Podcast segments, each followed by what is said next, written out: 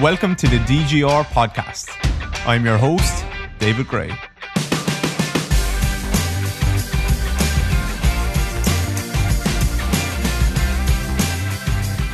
Hey guys, David here. Welcome back to the DGR podcast. I really hope you are all doing well. If you have listened to uh, Jonas Dodoo on our podcast before on episode 21, then you will be you will you you probably love that episode because it was one of our most popular episodes ever and one of my favorite episodes. And this one is going to be amazing as well. You're, you're going to love this one as well. So alan is actually the owner of Speedworks Bath and he works uh, he specializes in a couple of things. He's a coach and he works uh, a lot in rehabilitation particularly for athletes, working with very high level athletes. And then also that kind of continues on into his work with game speed, just making people faster and more agile and actually helping these improvements actually transfer over into their sport. So, uh, Alan is a phenomenal coach, a super smart guy. We spoke about uh, some of those concepts that Jonas spoke about as well switching, projection, and reactivity, how important they are, a lens that you can use them. And Alan went more deep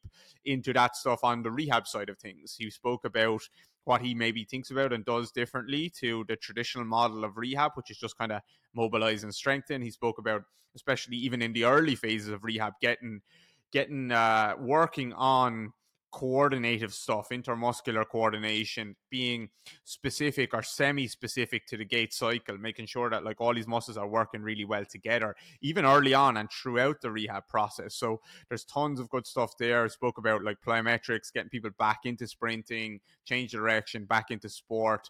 Um, loads and loads of good stuff. I think you're really going to enjoy it. Uh, please give it a share. Uh, if you do like it, let me know what you think. And yeah, apart, apart from that, enjoy the pod. And um, here is Alan for you guys. Alan, welcome to the show. Thank you very much for joining me. How are you? I'm good, thank you. It's uh, it's clearly an important one, mate, because the coffee's got cream in it this morning, so it's clearly a special occasion. You know what I did this morning? Um, I because I usually don't record this early. I'm not I'm not sharp early in the morning, so I got in the car and I left Kira at home and she said, Are you going out to Tramore? We go out to Tramore Beach every morning for a little walk and a coffee. And I said, No, I'm going to go to the uh, to the office. I need to make sure I'm prepped for this podcast. And uh, so drove the car, and guess where I ended up? At the fucking beach. And I got out of the car. I was like, What am I doing here? It was just complete autopilot. So, so I had to grab a quick coffee and come home. I'm honored that you've ditched the wife and uh, and the and the dog walks to, to, to speak to me. That's how special you are. Um, so you're you're you're in Bath. Where where are you from, Alan? Uh, originally from a little place just outside of Glasgow. So made the made the journey down south, um, which is a bit warmer, uh, a bit nicer. I've been down here for a long time actually, um, but much to my my missus is Italian, so despite me thinking it's warm, she thinks it's like the ice pole. So um, yeah, there's always a bit of conflict going on there around the temperature. Where where in Italy is she from? Uh, she's from Bologna, so up the kind of the more the more the north side. So yeah, she came over. She came over to the UK at the same time I um, moved down to to Somerset, um, and and that's when that's when we met. So so yeah, she's uh, she's seen the whole the whole journey. She's seen it all go from being at Bath Rugby to leaving Bath Rugby and starting up my own thing. The highs, the lows. She's seen it all. So. Mm-hmm.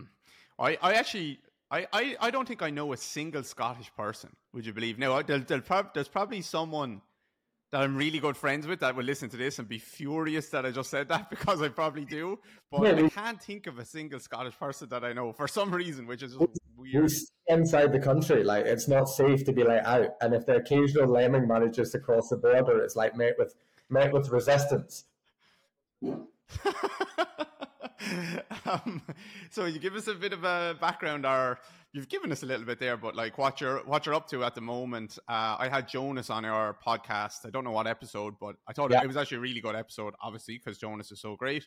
So obviously you crossed paths with him at some stage, and now you're um, part of that business, but also doing your own thing. I think so. Maybe you can give us a a bit of an intro, please. Yeah, of course. No um, so background wise, like it's it's fairly ununique initially. Um, I did. I was heavily involved in sport as a kid. Played international level golf. Um, went to uni on a golf scholarship. Uh, studied sports and exercise science. Didn't really learn a great deal, to be perfectly honest with you. I was more. Um, what we call it, invested in the social scene, I would say.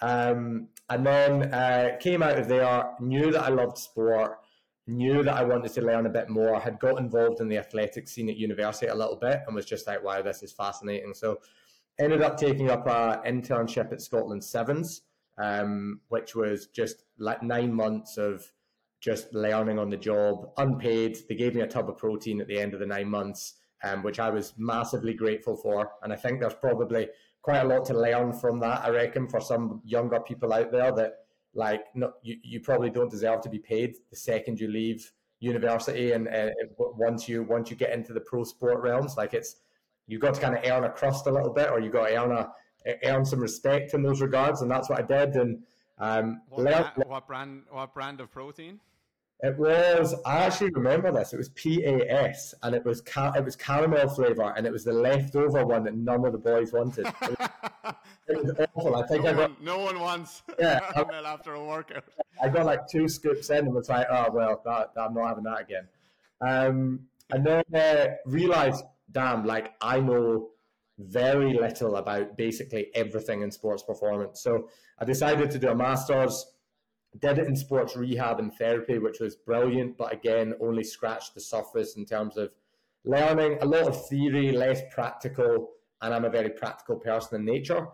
Um, and after that, I took up a role at Millfield School, um, where I was like, I was working like 60, 70 hour weeks and coaching for, I don't know, 40, 50 of those hours. Um, and that was brilliant because at the time I, I thought it was like slave labor, but at the what was really happening was I was starting to develop a bit of a coaching identity, and I think that's absolutely massive to be able to. You need hours under your belt to be able to establish what type of coach you are, and and basically your philosophy to some to some degree. Um, and then from there, I joined Bath Rugby, um, and in between there, I did my UKSCA assessment um, which was interesting because I was competing um, at a high level in weightlifting at the time, um, and almost almost got close to the holy grail of double body weight clean. So I was I was okay. I wasn't I wasn't really bad. Um, went to the UKSCA assessment and failed my weightlifting portion of the course, which was interesting. Um, so so uh, and then what? Yeah, um, I I apparently uh, didn't. What did I not do? I, I showcased a double knee bend, which is an interesting thing to fail somebody on, considering it's going to be very hard to produce force if you don't bend your knees. Um, anyway, anyway, anyway. Uh, so then I ended up going to Bath Rugby, started right down at the very bottom, and this is where, like, I, I realized I, I kind of I was right at the bottom, writing five by five, squat, RDL, bench press, bent over row for everybody, and was basically just a program writer. And I didn't set foot outside the gym. And then gradually over the years, I started making my way up the ladder and ended up heading up the, the academy in general. Um, and I was lucky enough in that period of time to head up a program for one of our schools that were like the feeder school to the academy. So I was able to experiment with all the on field stuff, the agility side of things, understanding load management, dealing with rehabs alongside the physios, and that was like a really rich learning experience for me. And then from there, I ended up progressing to um, re- heading up the speed and agility program for the senior team, um, and then also doing uh, the rehab programs for the senior team as well. So in that in that kind of journey, I was learning, learning, learning, but then I got to the top level of the senior stuff, and I started to realize like I actually don't know that much. I'm writing programs. I can lead a very basic speed and agility warm up, but having listened to podcasts such as yourself and, and other people reading books, talking to industry leaders, I was like, actually, people are doing stuff a lot different and by the sounds of it, a lot better than me. But in pro sport, particularly where I was at the time with the politics and various things going on, wasn't really in a position to um, almost try out those things. Um, and essentially was was understanding of my own area that I, I, genuinely I don't know what I don't know. So I reached out to Jonas. that's where the connection came from. I did a very unstructured ad lib mentorship where I was like, "These are my ideas. These are my thoughts.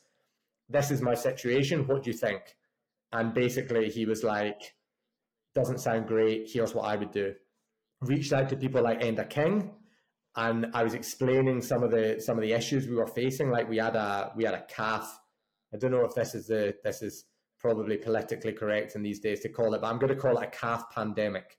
And it was like honestly, there was just calf injuries everywhere, and inside the program as a whole, there was just there was no plyometrics because the, the person in charge of the program was terrified of them. They thought plyometrics will injure all our players, which obviously is the opposite of the truth um, if it's done well. Um, there was no speed and agility program whatsoever. It was basically just your classic let's get really strong and then let's go onto the pitch and train rugby. And if we have strong athletes and forceful athletes, they will just find better solutions on the field. And when we started winning a few games, they were like, it's working. and then when we started losing a few games and getting injuries, they were like, God, we're so unlucky. And I was just very, I was very understanding and, and be able to appreciate that we just, we were not doing a very good job. Um, and that's when I decided there's so much more in the world to learn. Um, there's so much more I feel I can be doing with my practice. And I was starting to get real stressed. Like I was turning up to work, working 10 to 12 hours a day, knowing I was doing a crap job, but also knowing I could be a far, far better practitioner than I was. Um, and I, I, I, even got alopecia. I was genuinely, I'm not a stressed person, but I was stressed. And um, anyway, I ended up leaving. Two and a half years later, I'm where I'm at. So, head coach of Speedworks Bath, and that's my company. And it's been unbelievable. I've I've been able to work with some of the world's best athletes, rehab them from day zero to to return to playing for England and the Lions and all sorts of things. Helping kids transition through a pathway which historically just goes go in the gym and train um, on the field and and plugging gaps and then going out and consulting and mentoring other people as well, which is from a professional club setting, which has been amazing because you you learn as much as you probably teach when you do that side of things. So um, basically, it's just been a big long journey of learning, and uh, and it's been it's been brilliant. And the last two and a half years have absolutely been the been the pinnacle. That's awesome, man. Sounds like you're on a really cool trajectory. I didn't realize that it was only kind of not that long ago that you that you started that you went out on your own. I didn't yeah. realize that. So yeah. that's deadly. Uh, it just shows that like for a lot of people working in whatever job, ignorance is bliss, where they don't, they're not stressed about it because they, they don't realize that they're not doing a good job. And it's not, I don't think it's, I don't think it's that they don't care, but I just think they just don't maybe realize it. They can't see it because maybe they just only look at like their colleagues around them. Like you mentioned it, you look at other people, you've looked, you listened, you were trying to find out what good people are doing I think if people don't do that, well, some people do it, but they just put their head in the sand and think, no, that that must be wrong. Like they, they there's just some kind of insecurity there. But I think it comes down. Can be a good thing. It forces you to make it forces you to make a decision. Like yeah, a lot. Like I think it comes down to I've always been somebody who's really keen on learning. Like it gives me even it, even it gives me a sense of pleasure and pride and, and motivation to know that I'm learning and I'm bettering myself from a practitioner point of view, for for example. And when I feel like I've stalled out and I'm no I'm no longer I'm no longer questioning or I'm no longer learning from my own practice, I, I really lose motivation. And, and when I lose motivation for what I'm doing, I just I get like I get stressed about it because I, I know I should always constantly be trying to add on to my my layers of skill. Um, and that that really was, the feeling when I was there. And you see it, you see it honestly, like the, the, the phrase like we've always done it that way or, or or or even even worse like hearing a new way and just instantly rebuffing it because because you've you've you've got your we've got our system and actually it doesn't work but you're sticking with it because it's easier and less stressful to start to learn and change that is that is so prevalent in in some of the conversations i have with people who are working in professional clubs um, hmm. and yeah, it's familiar. It's, it's, familiar. That's that's what it is. I, I often wonder, like, if we just if we stripped away all the research, let's say, not not that that's a good idea, it's a terrible idea, but we stripped away all the science and we were just left with, and all the like history of results and stuff, and we were just left with, here's a bunch of people with different thoughts on things, uh, like different types of models here's all the precedent is gone. Let's just let's just work with what we've got and see what actually emerges from there. I think we would emerge with with a very different idea of how movement develops and performance develops and rehab should be done than what is there. So I think what's there and what's been done is just probably mostly been done because it's familiar. That's why. And yeah, that's a yeah. I, I, don't, so I don't know how to um.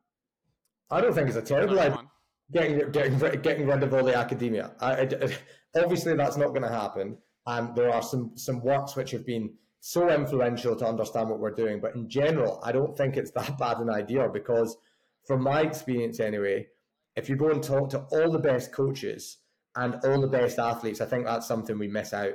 We, we need to speak to very good, very astute athletes more. They understand movement as maybe they can't articulate it in our terms, but they understand movement just as well, if not better, than we do. Honestly, I've learned so much from some of the super high performers that I coach that I have had richer conversations with them than I have had with professors and surgeons. And I think actually the, the research, for the most part, just backs up what the really good coaches and athletes have been saying for about 20 years. Um, so I actually think, yes, obviously academia is brilliant and it, it influences our practice. But really, some of the gold and some of the foundations of our knowledge as coaches and, and learners should come from brilliant coaches who have gone before us and brilliant athletes who have gone before us and who are currently in it.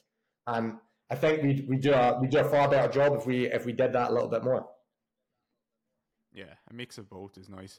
I don't um I don't know how to kind of start the question around your model because obviously it's so deep and there's so many different ways that we could you could go obviously in particular. But what i suppose it, it would be nice to just take an athlete who let's say they're injured they're in the like early on in the rehab process and look at just compare and contrast like traditional type of model versus maybe what you would do with them. And it doesn't probably matter let's just say a lower limb injury. You don't necessarily have to niche down because yeah. you can if you want. But like traditionally, I think it's like okay, let's restore range of motion. Let's well, let's take after like any swelling and stuff is gone. Like, but restore range of motion, like build isolated strength. Um, maybe start to get into plyometrics. Maybe start to get into running and and more specific stuff. Um, know, obviously there's different things along the way, but can you talk somewhat about like what some of the differences and how you would think about doing things, particularly yeah. early on, um, that might not exactly fit with with that model. Yeah, for sure. What a what a great question. Um, so the basically the nucleus of it is is fairly similar. Old approaches, new approaches. They you want to restore joint function. Now, I think I actually posted on this fairly recently, but the amount of cases that I get of again high end athletes who come to me and they start running and they're strong. They can they can drop jump. They can um, single leg squat. They can squat two times body weight. They can do X, Y, and Z, but they they can't do it at full flexion. Like they, they don't they don't have knee joint restoration. Let's say in an ACL, for example. Like it doesn't matter how strong you are if your knee doesn't work properly from a function point of view. Like you are in trouble, big time. Um, so yeah, so that's it. That's the first one, the whole knee joint restoration thing. Um, like Dan Pfaff says this awesome quote, and he says that a distorted pulley will free any rope. And I think it's such a cool analogy because it basically just means like if the joint's buckled or, or doesn't work in any way, it doesn't matter how strong the, t- the connective tissue is around it, it will it will take a hit eventually. Um, and you see that like we have these I like to talk about like after the big earthquake, so the big rupture or whatever it is that happens to you. More than likely, if you don't restore your knee joint function correctly and properly, you'll ha- you'll continually have these micro tremors, um, and we are trying to dull down these micro tremors. So that's that's the first thing. Then you've got your so in the classic approach, you would do capacity, hypertrophy, strength, power, plyometrics, run slow, run fast change direction, do agility, and then just go back into training. Now, all of those components are appropriate, but it's just the timeline in which they happen. Like, there's no reason why, when if you've had ACL surgery, literally two or three days off the off the surgeon's table, you're not developing things really early. So, like you talk a lot about foot control um, and the control of the foot and the integrated control of the foot and the knee and the hip, etc. You can work on that almost instantaneously at low level. Um, then you can go after the the control of the pelvis and the trunk. And again, that tends to be in traditional rehab. Right, we've got to the strength stage, so now we're going to introduce our planks, side planks. Maybe you might do a lateral flexion. Who knows?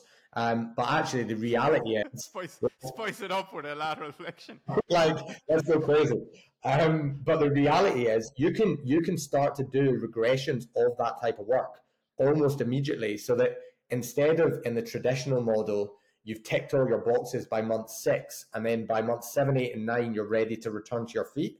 Actually, if you do all the prerequisite work, at, there's no reason why you shouldn't be on your feet at two and a half months, maybe even two months. Um, and that's certainly the case with some of the athletes I deal with.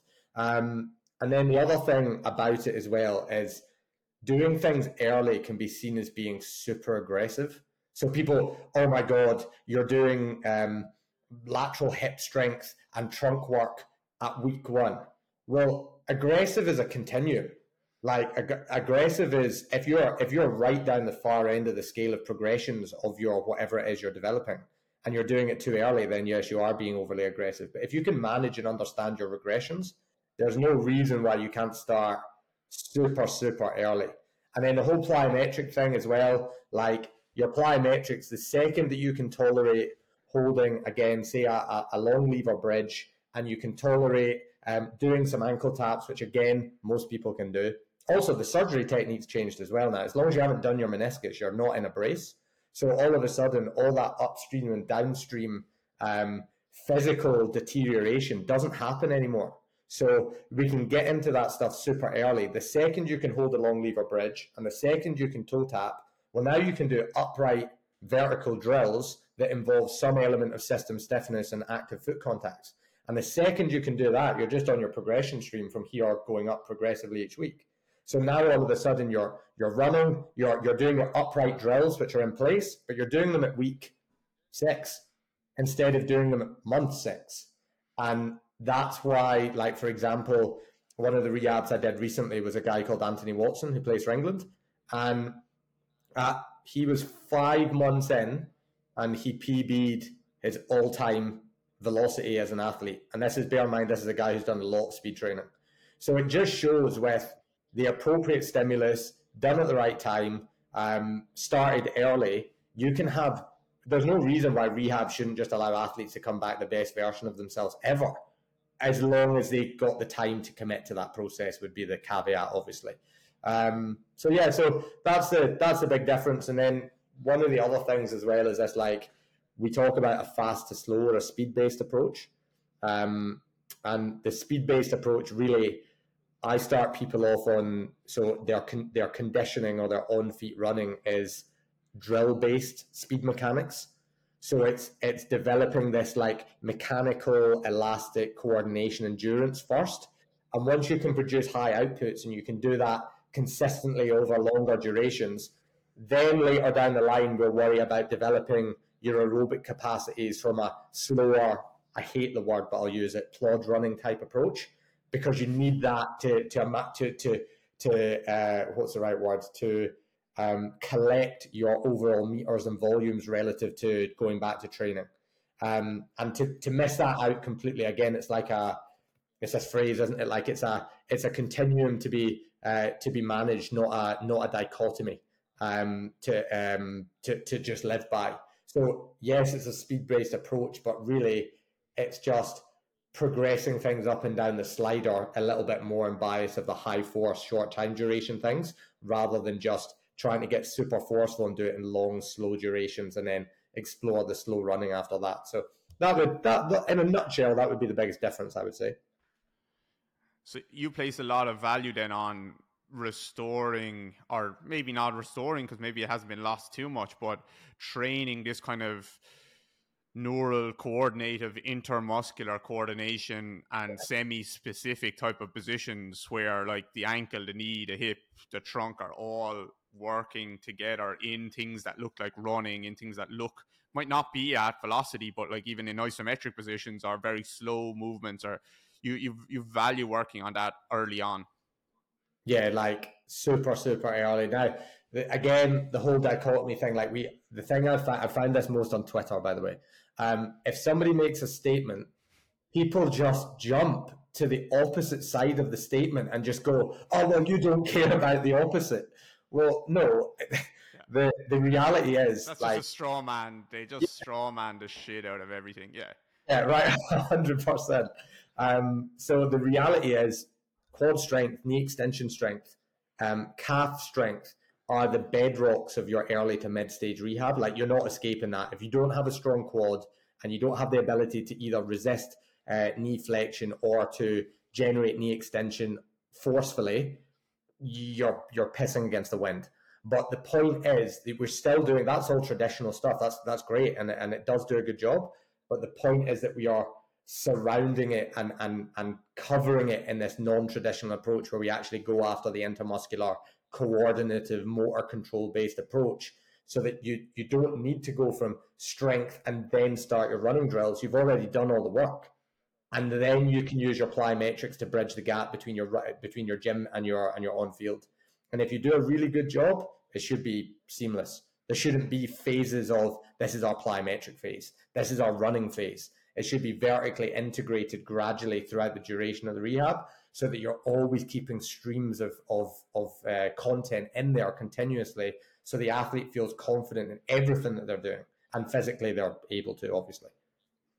Yeah, 100%. And I, I think that work not only complements the traditional strength stuff, but actually enhances it because when you start to work on the ankle in that way, when you start to work on the knee and the lateral hip and the, the, the hip lock stuff and uh, that coordination, there's a few, I think there's a few big benefits. One, it's fun. Athletes enjoy working on that stuff. It feels like something like they would like to be doing.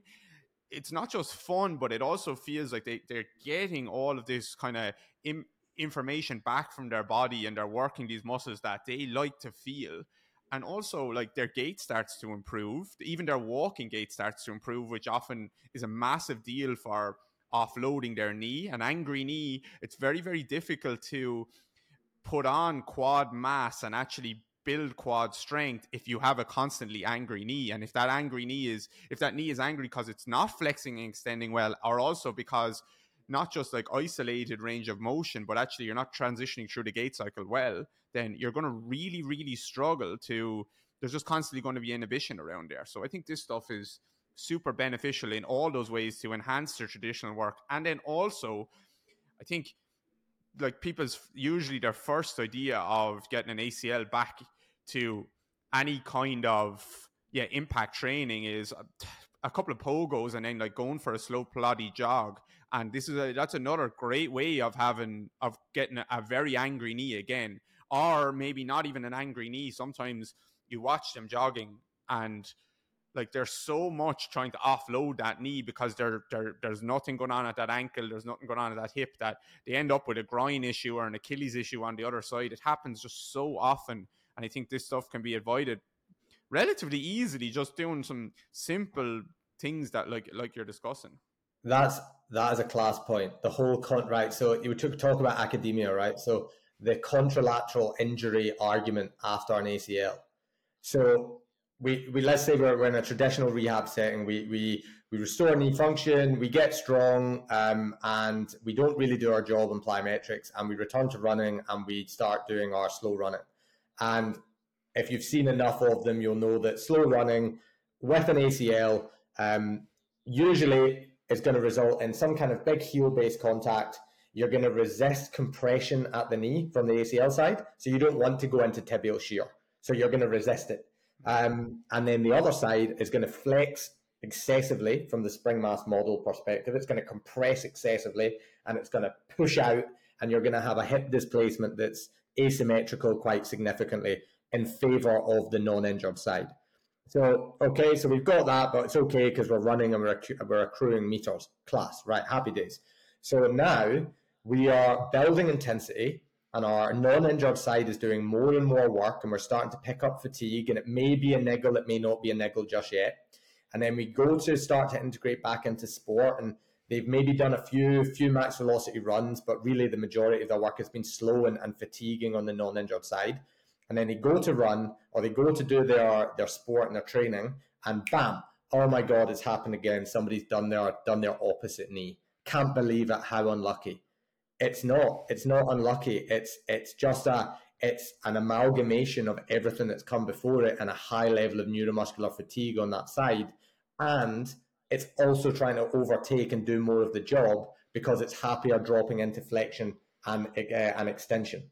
And honestly, like you, you, I see it all the time in the argument about, oh, I can't believe like we're still seeing these rates of non non um, affected side re-injuries uh, or injury rates.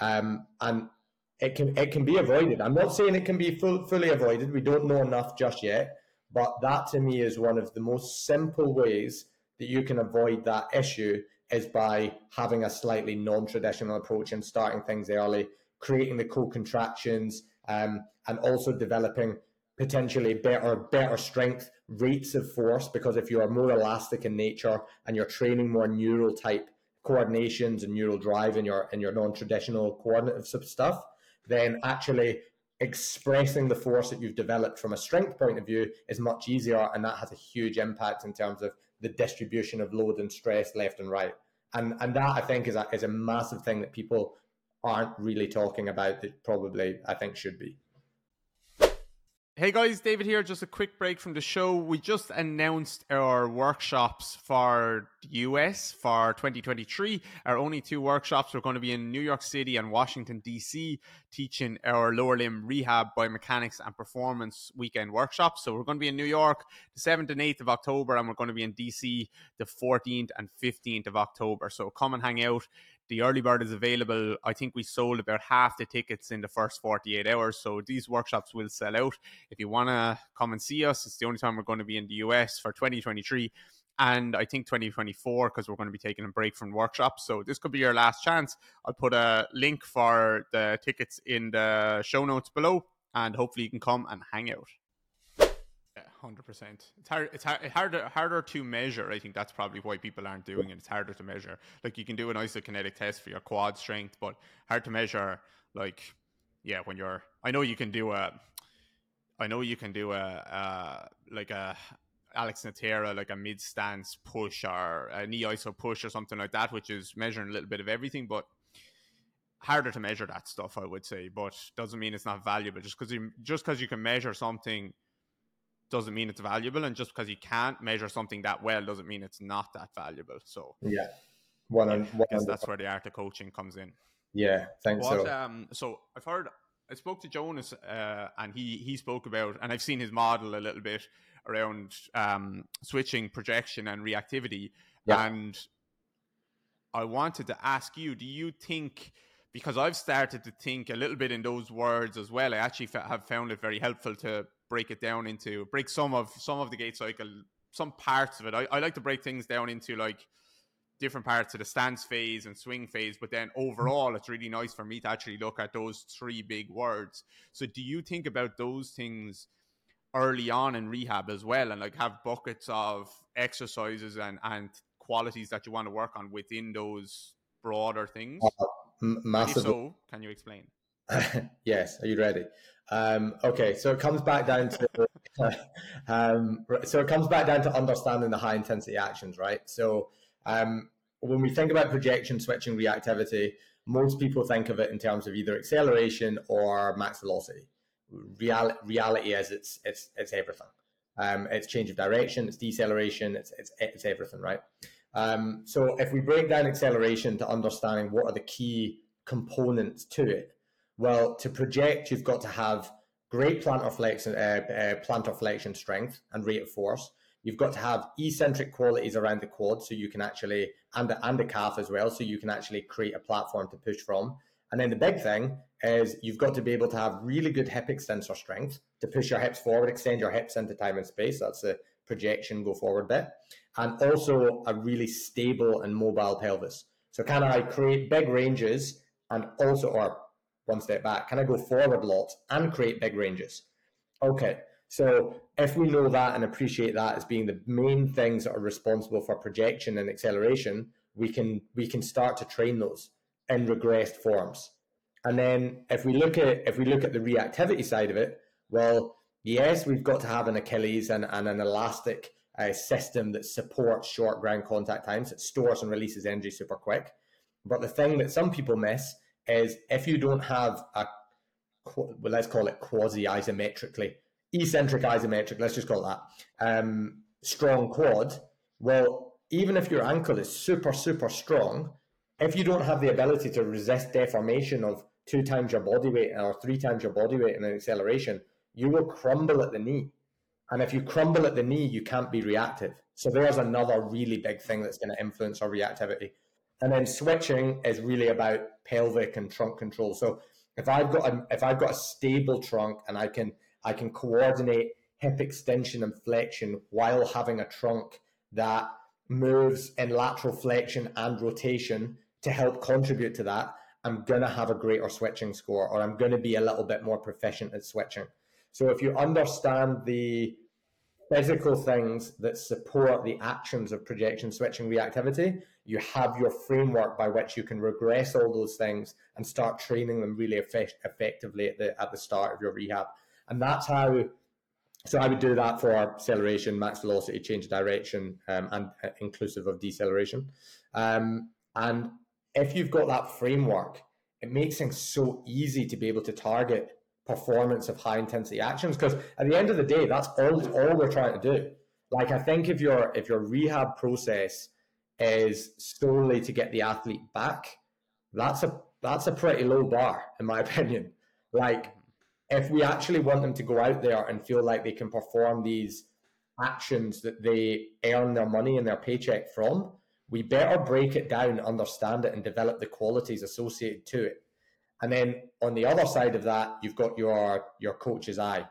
Like, are you able to identify some key factors that allow you to understand whether somebody lacks projection, switching, or reactivity, or if that terminology doesn't work for you so much, the ability to go forward, the ability to exchange your limbs, and the ability to be rea- like explosive enough on the floor that your center of mass is actually able to climb up and out of running? Or do you just stay attached to the floor like a snail?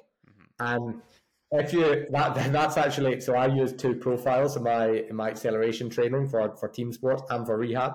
So I've got um so my snails are the people that stay really low to the ground, um quite often very quad dominant, strength dominant.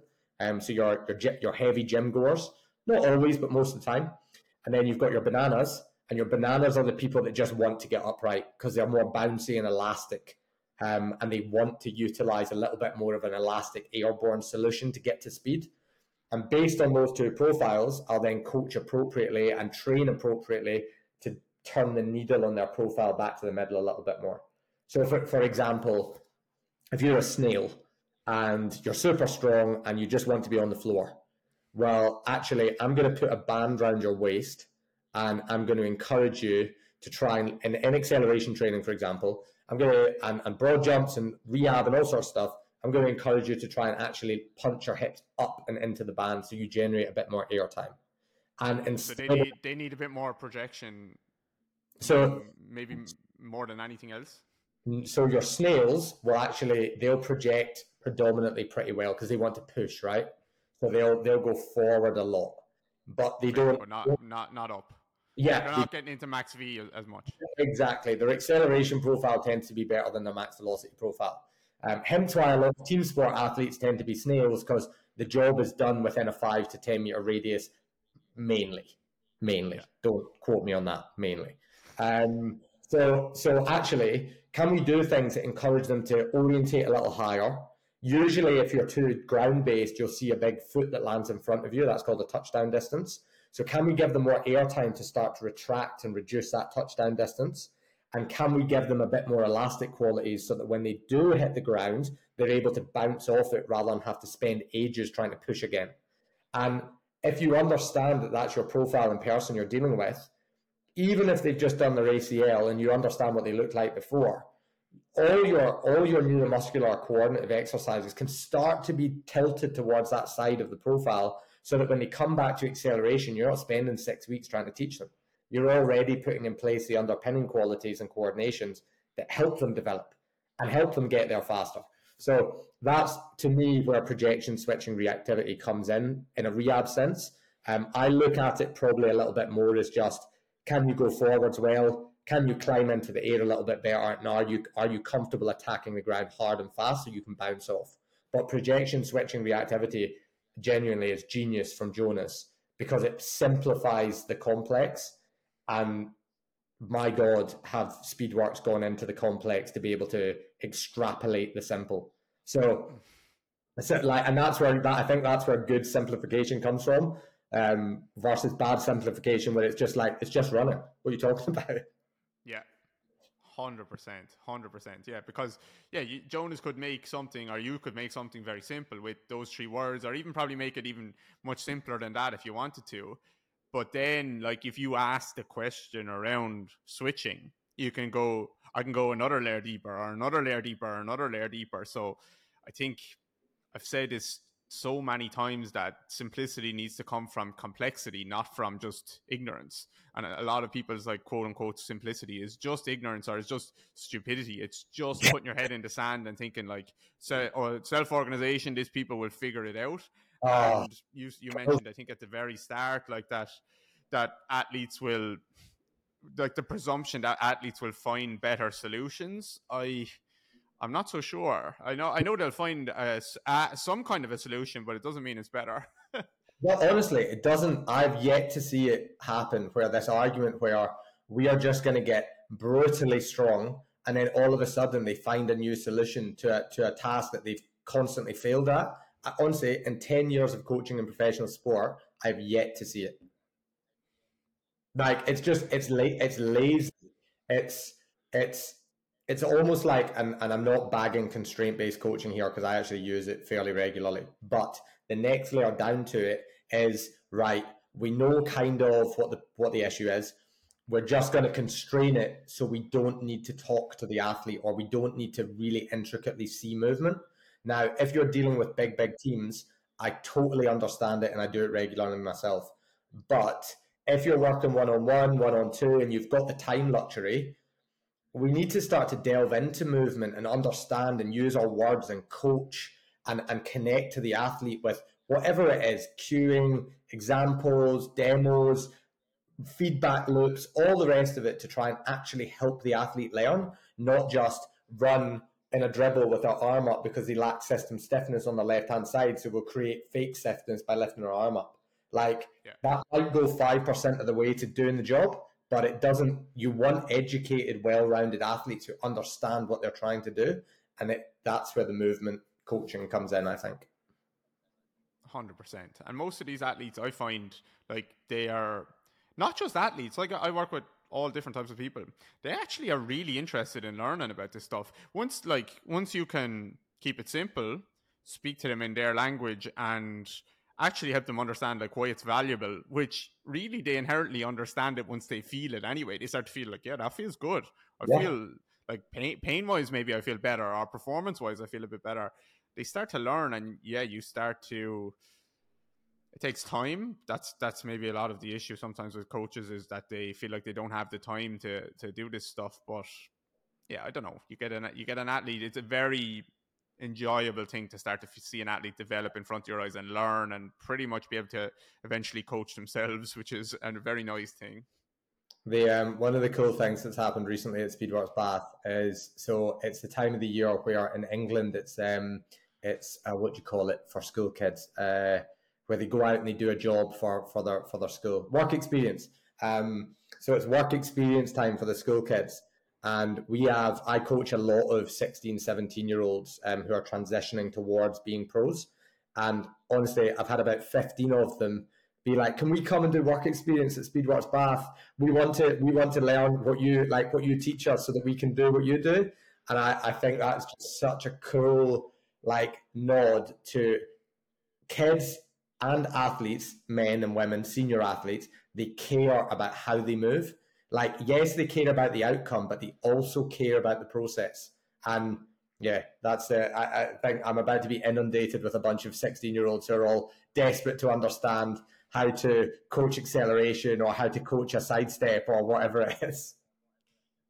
Is that is that because you've had like Anthony Watson and people like that? Are they are they looking at that and saying like that's cool?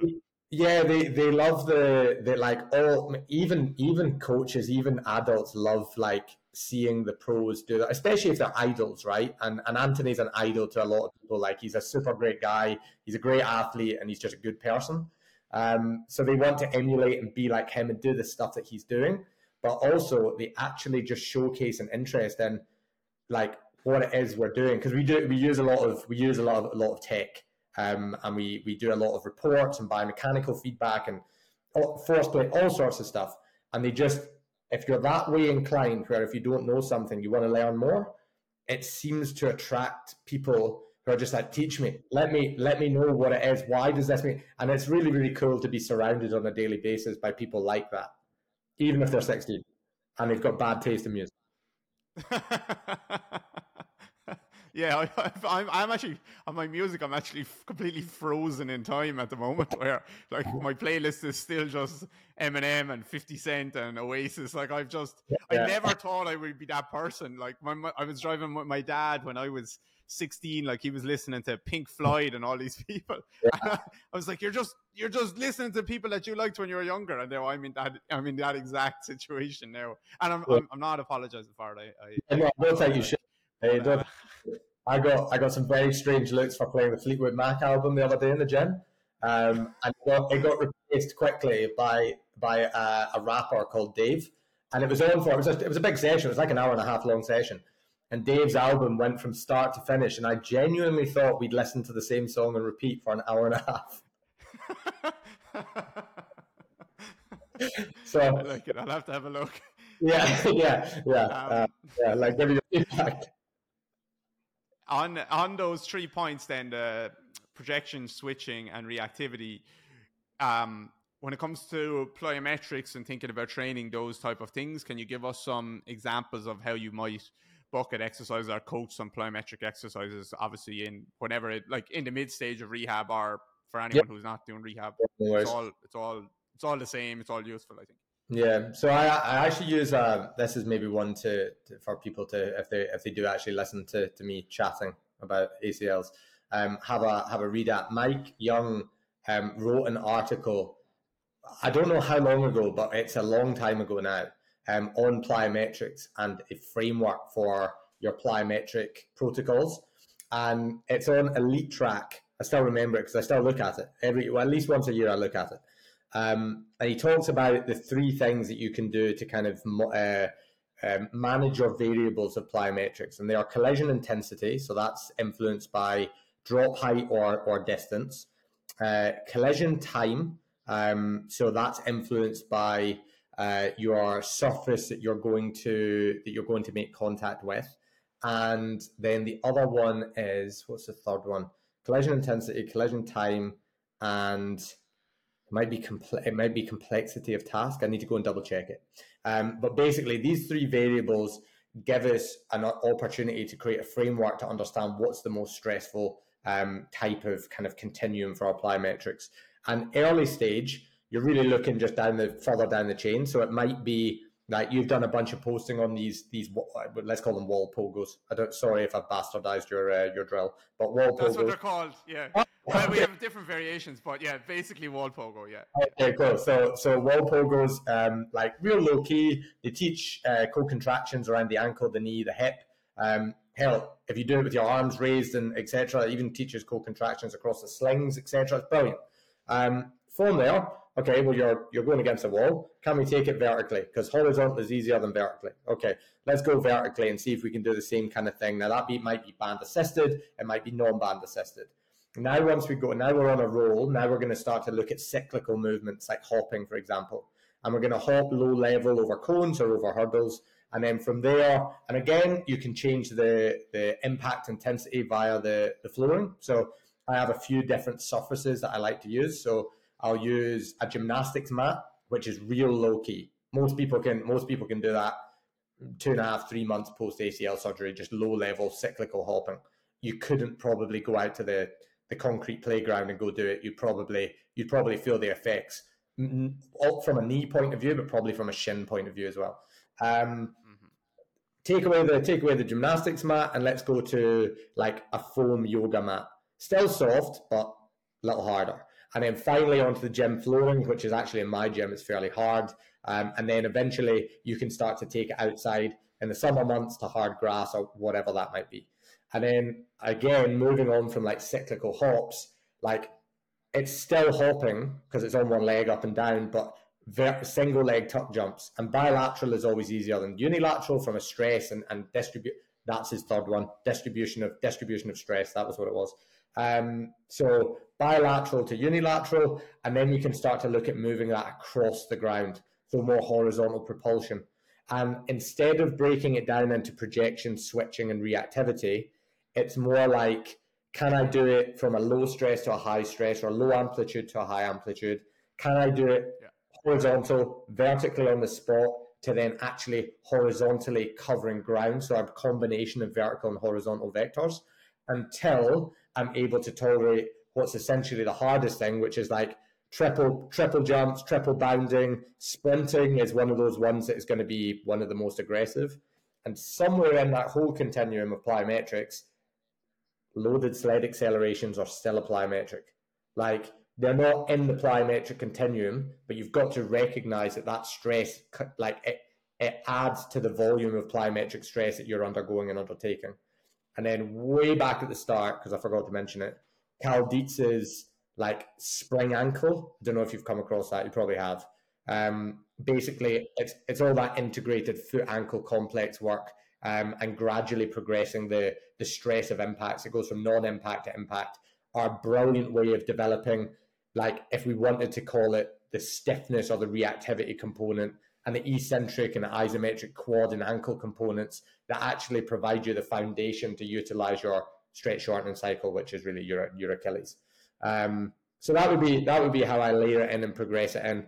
And by the time you're accelerating, you're already right up there in the continuum. By the time you're sprinting, you should already be right at the top end. Because if you are like some of my athletes and can run at 11 meters per second, the amount of stress that is going through the entire system, but also the ankle and the Achilles, is vast. So you better have done all the work beforehand. So, yeah. Do you do you play around with complexity much, like 3D stuff? Loads, loads. Yeah. Yeah, lots of lots of rotations, um, lots of landing mechanics and takeoff mechanics, understanding how to manipulate the, the angle of orientation, understanding how to play with the inside and outside edges of your feet, um, which I know I, I, get like the whole supination, pronation thing, which is just so valuable. We do a lot of Polish boxes, so slanted boxes and boxes of variable height, so that you constantly have to pre-tense landing to uh, prior to landing. Um, and then one of the things I like the most is I'll do like, um, for lack of a better word, like an obstacle course, a plyometric obstacle course. And there'll be multiple surfaces, some of them super soft, some of them super hard, some high, some low, some slanted, etc. And basically, can you just develop elastic endurance of multivariants that is probably going to do a pretty good job of preparing you for the demands of chaos and sport? Um, yeah. So, so if you if you're doing all that stuff, like you, you're probably doing a pretty good job as long as you're still doing your sprints and your accelerations, your decels, all that stuff. I love that. I had a client years ago. I actually think I have a video of this, and um, she was in a she was in a car accident, and she had some like pretty bad nerve issues, and down one leg she lost a lot of feeling into her foot yeah. and all through the leg. And she was a CrossFitter, like a really good CrossFitter, and we got her back to a certain stage, like I don't know. There was some talk from the doctors like that you're not going to get much feeling back, but also they weren't exactly sure. So we just kind of ignored that and just kept going anyway. And like we started off with simple drills, like basically she's she was lying on my on my plinth and I was she had her eyes closed and like I was touching at one of her toes and asking her which toe I'm touching, that type of thing, you know. So simple yeah. things and like all the way then up to those pl- the, the that plyo stuff where she was going over obstacle courses with a little bit of like outside here, like it was grass, it was the the plates in the gym, it was soft surfaces, mats, all that stuff. And that stuff accelerated her progress in terms of sensation, in terms of like learning to pre-activate again because all that was gone for her. She didn't know where like she couldn't feel her foot in space. Her body had no idea where her limb was in space mm. even. Her walking she couldn't walk. She couldn't balance on a single leg. And those those plyometrics those type of things like she really sticks out in my mind. Accelerated her more than anything else i think because now obviously we had to build her up to that but the the interesting thing with that is she like all the other a lot of the other lower level stuff like she was trying so hard to focus on the sensation whereas this stuff or that stuff she wasn't focusing on the sensation because she didn't have time. Like it wasn't like I can tell you what my second toe is doing when I do in this landing, but her nervous system or whatever it is is like soaking up so much information. And then when she goes and walks afterwards, she was like, I can feel so much here. It's like it just updated these reflexes and sensations again. So I think that stuff is super cool. Again, like hard to measure, but yeah, definitely very, very valuable. It's like once somebody's cut into your body so with a scalpel, and they've started chopping up your joints and ligaments and various things. Like the afferent feedback, like I think we sometimes forget like what a surgery actually is. Like they've cut you open, split you apart, and dug around, and maybe even taken something out and put another thing in. There's not even your own, maybe. Like, and the afferent feedback loops that go from from joint and muscle um, and tendon and soft tissue and all that stuff to brain like there's no wonder that gets like dulled down significantly. So the more the more neuromuscular work, the more contraction work that forces rate coding and all the things that we know the brain does from a from a muscular point of view and a nervous system point of view, the more we can upregulate that stuff, the better. I think. Hundred percent, hundred percent, and it's no wonder that like just working on isolated strength is not going to update all that stuff. Why would your just because you have a stronger quad now, like why would your nervous system choose to still want to use that area in that way along with the hamstring, along with 100. the gastrocs and the soleus and like along with the trunk control and blah blah blah every single thing? Like why would it want to? Obviously like the the logical thing is that it's just going to avoid using that regardless of how much strength you have unless you actually update these motor patterns. So a, I think that's, that, that's that frustrates me yeah, the path of least resistance, isn't it? The be smart, man. It's a it's a bloody clever exactly. thing, and it'll just reroute. Um, exactly. Mate, can I disappear for thirty seconds? I'll be back. Go for it. Back.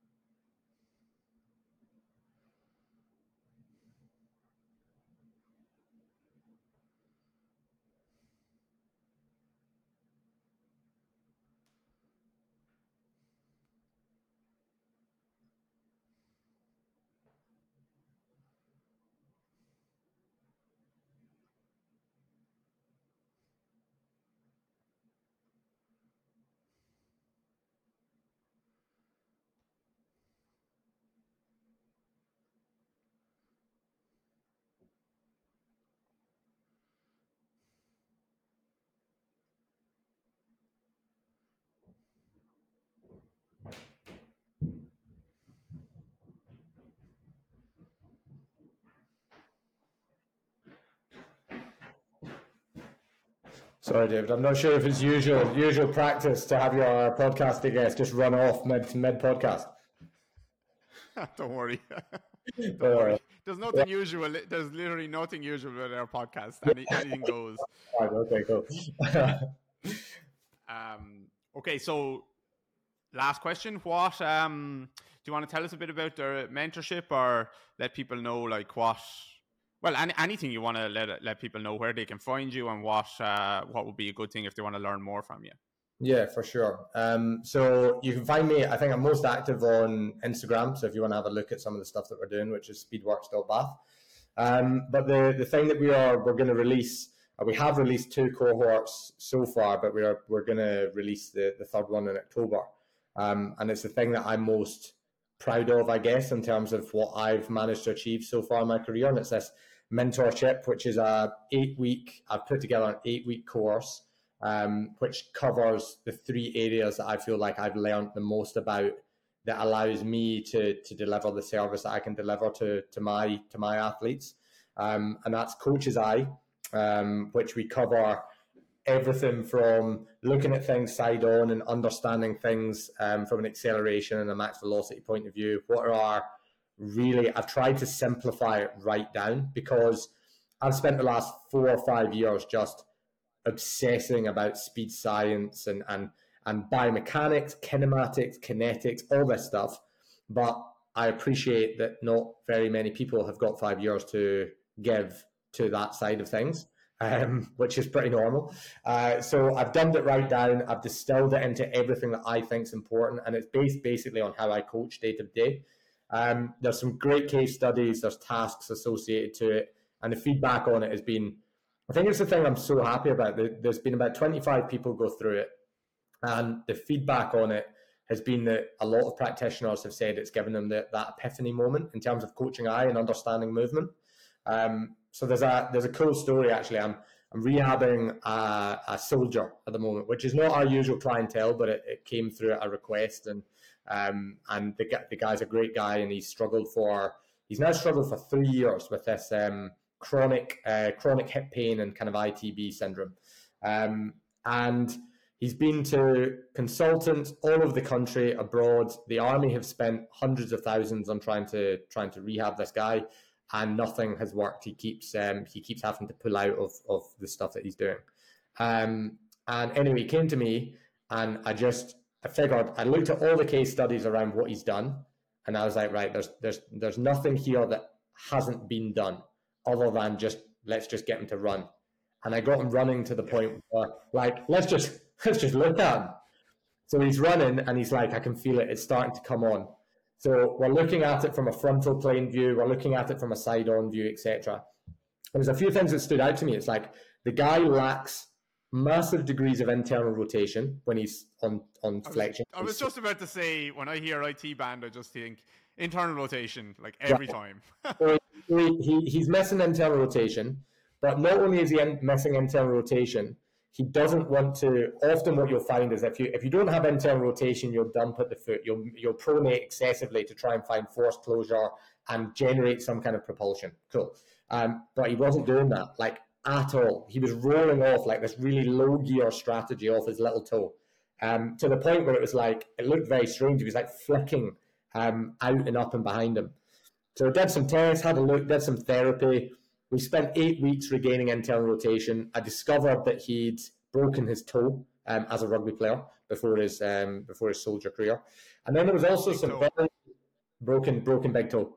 Um, so yeah, there we go. Yeah, so, so we, yeah. So we've got poor internal rotation. We've got poor pronation, courtesy of um, a lack of wanting to roll through the, the first rail, the big toe, and then also he, he had some real strange strategies to try and give him propulsion through the left shoulder. Well, he'd had a he'd had a left shoulder arthroscopy, and so it's right right hip to give clarity. Left shoulder's not functioning properly. The shoulder girdle's not really working that well. The scapula's not rotating over the rib cage. Okay, so we've got three big areas that we're gonna we're gonna target.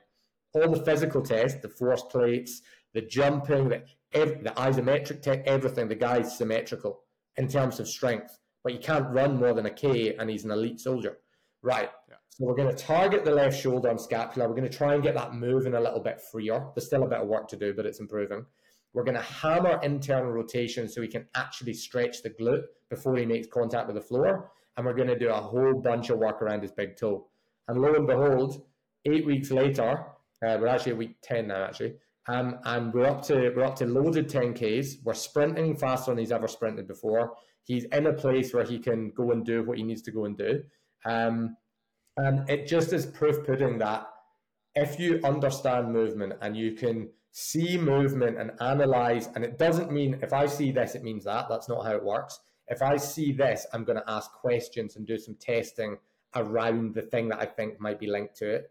We make changes that genuinely I don't think people think are possible. And it comes back to the whole UKSCA accreditation, learning, all this stuff, if people don't give you the, the, the tools to be able to upregulate your coach's eye and see movement, which is why, by the way, shout out to David Grey because I think you do a great job with this.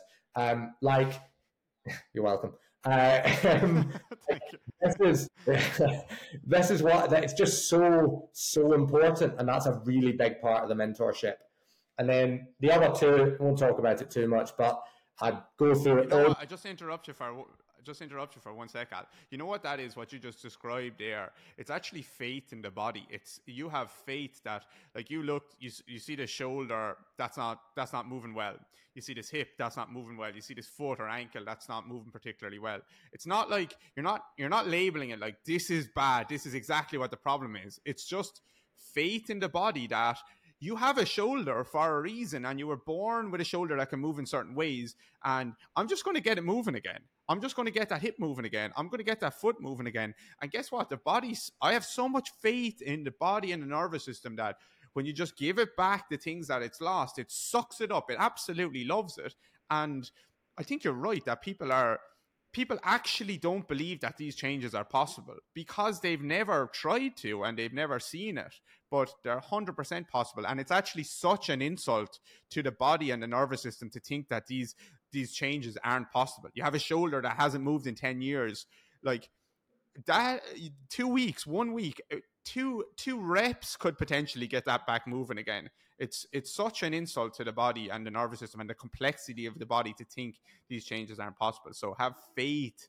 If you work on the right things it's going to work. So love it. Anyway, sorry, keep going. Yeah, that, mate, I, I think that's a brilliant way to put it. Like, have faith in the body. Just understand what you're looking at and ask the right questions, and then give the give the body what movement is suggesting it needs, and stick with it. Stick with it for a little while, and you will start to see improvements. And if you don't, you've either seen the wrong thing or you're targeting the wrong thing, and then just reset and go again.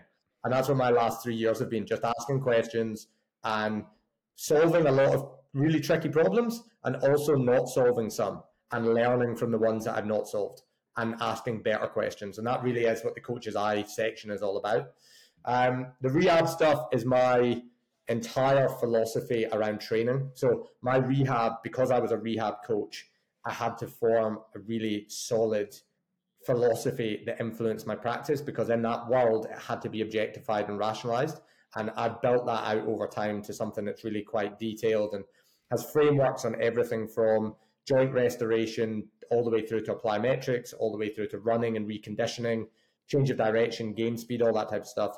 Um, and then I've got a couple of really nice case studies in there. One of which is Anthony Watson, which is which is just incredibly detailed and highlights the entire system done differently. Um, which is the feedback on that has been brilliant. It's helped quite a few people, practitioners mainly, and, and in the in the therapy in the medical world actually use some of those tools and ideas to get their people back quicker, which has been, I'm super happy that that's actually helped a few people. Um, and then the final part is the whole transfer of training, game speed stuff. So we do, and I do a lot of talk around transfer of training um, because I think that's our missing link uh, when it comes to performance. I think we, we, we are okay generally at developing qualities and the coaches tend to take training out of practitioners' hands and deal with it over in this bubble over here. And there's just this giant disconnect. And the game speed model is wholeheartedly about bridging the gap between the two to make sure that we actually see change when it comes to training. And we have to take that into our own hands. It covers a lot of motor learning literature and motor learning um, frameworks, a lot of attentional reserve and drill design, um, and understanding complexity and progressing the different variables from decision making, skill acquisition, roles, etc., and laying out drills that help that transfer happen. So um, it's eight weeks long. It is. It comes with a couple of virtual calls with me, um, and within it, and yeah, that's that's the that's the next big project, and it's been something I've probably poured six months into, and it's it's been a very eye opening experience to be able to confirm some of the things that I think that I know, but also really challenge some of the things that I thought I knew and now I think differently. So it's been um, it's been class, and uh, yeah, I, I, really hope it can it can help some people in the industry see things a bit differently. So that's awesome, man. That sounds great. Sounds like something that's massively missing and sounds sounds brilliant. So I would encourage people to definitely definitely check that out if they're if they're interested. Um, and yeah, what's your Instagram? Uh, speedworks.bath. speedworks.bat. Okay, we'll link it down below and um, anything else. Alan, thank you so much for coming on. Really appreciate it. Really appreciate your time, your thoughts, your energy, and what you're doing for the industry. And I think it's only the start for you, as far as I can see. So I think you're definitely going to make big waves and already are. So please keep doing what you're doing. And uh, thanks again. Mate, thanks so much for having me on. Pleasure.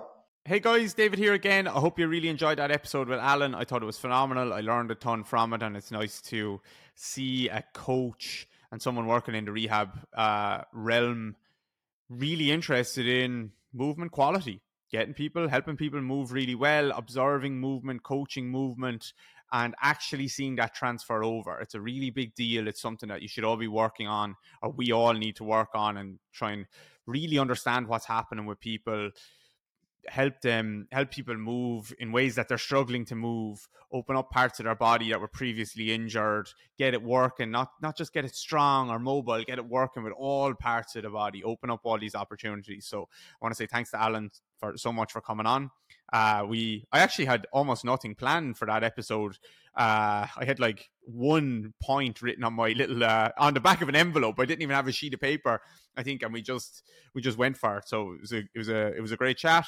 And yeah, I just wanted to remind you guys, DGR Interactive is there, a member site. I'll link it down in the bio or in the show notes.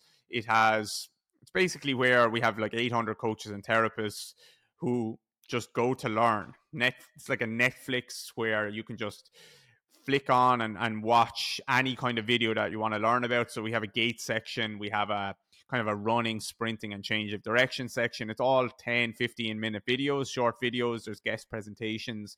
We have a plyometric section. We have like a foot and ankle section. Then when we go down into body parts, a hip section, a pelvis section, a spine and rib cage section. And a lot of it is just like little clips from me working with clients and saying, here's a little, here's some things I saw with this client. Here's some exercises that you can do.